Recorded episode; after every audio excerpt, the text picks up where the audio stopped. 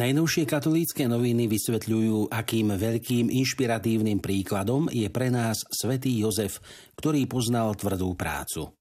Svetý Jozef sa na prvý pohľad zdá tajomným mužom. Veľa nehovorí, ale koná a hovoria za neho jeho činy. Vie, čo sú mozole. Áno, i preto ho Pius XII v roku 1955 vyhlásil za patróna robotníkov. V cirkvi ho slávime 1. mája. Spolu s kňazom Jánom Majerníkom približujú miesta, ktoré podľa tradície navštívila svetá rodina v Egypte. Svetý Jozef s Máriou a Ježišom prežili väčšinu života vo Svetej Zemi. Prvé roky Ježišovho života však museli stráviť vo vyhnánstve v Egypte. Predstavujú erb nového nitrianského pomocného biskupa Petra Beňa. Erby sú výstižné symboly pastierov cirkvy, ktoré v sebe spájajú dlhú a úctyhodnú tradíciu so živou súčasnosťou. Za celé stáročia, od vrcholného stredoveku až do súčasnosti, ich používali takmer všetci biskupy, ktorí pôsobili v našich diecézach. Vysvetľuje heraldik a historik na katedre histórie Filozofickej fakulty Univerzity Konštantína Filozofa v Nitre Miroslav Glejtek. Rozprávajú sa s najstarším ordinujúcim lekárom na Slovensku Karolom Mikom. Všeobecný lekár pre dospelých tvrdí, že len z Božej dobroty sa v apríli tohto roku dožil 94 rokov. Boh mi dal privilégium ešte pomáhať, hovorí Karol Mika. Uverejňujú tretiu časť katechézy k príprave na prvé sveté príjmanie, tento raz je zameraná na desatoro božích prikázaní.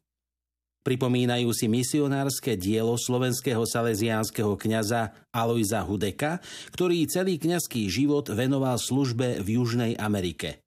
Od jeho úmrtia uplynie začiatkom mája už 60 rokov. V seriáli Jarný literárny herbár nájdete úryvok z diela Jozefa Ľudovíta Holubyho Obrazy zo života. Pandemická skúsenosť zdôraznila ústrednú úlohu rodiny ako domácej cirkvy a dôležitosť komunitných väzieb medzi rodinami. Na online konferencii Fungujúca a stabilná rodina, ktorú organizuje Konferencia biskupov Slovenska v Bratislave, to povedal predseda Konferencie biskupov Slovenska monsignor Stanislav Zvolenský.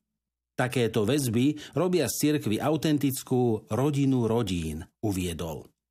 Starobilá nitrianská diecéza má nového pomocného biskupa.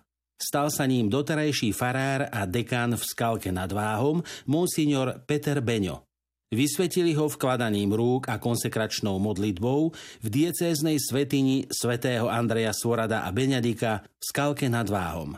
Hlavným svetiteľom počas slávnostnej svetej omše na polnom oltári pred svetiňou bol nitrianský diecézny biskup monsignor William Judák. Cirkev stojí na tom, že potrebuje službu manželov, aby vzrastala v láske v rodinách a novými členmi a rovnako potrebujeme aj službu kňazov, hovorí arcibiskup Stanislav Zvolenský. Cesta k novým kňazským a reholným povolaniam je i v rodinách, kde je dôležité, aby milovali službu kňazov aj napriek ich slabostiam.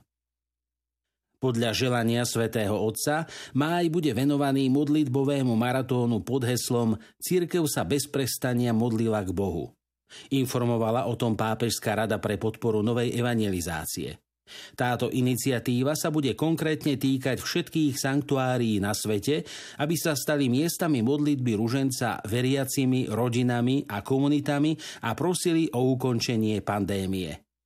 V Ríme zomrel novokňaz, ktorý kvôli chorobe požiadal pápeža o povolenie k predčasnej vysviacke. 31-ročný Nigéričan Páter Livinus, patriaci k reholnému spoločenstvu Mater Dei, bol vysvetený na zelený štvrtok. Jeho svedectvo o hodnote daru kňastva má silu, hoci bol kňazom len 23 dní.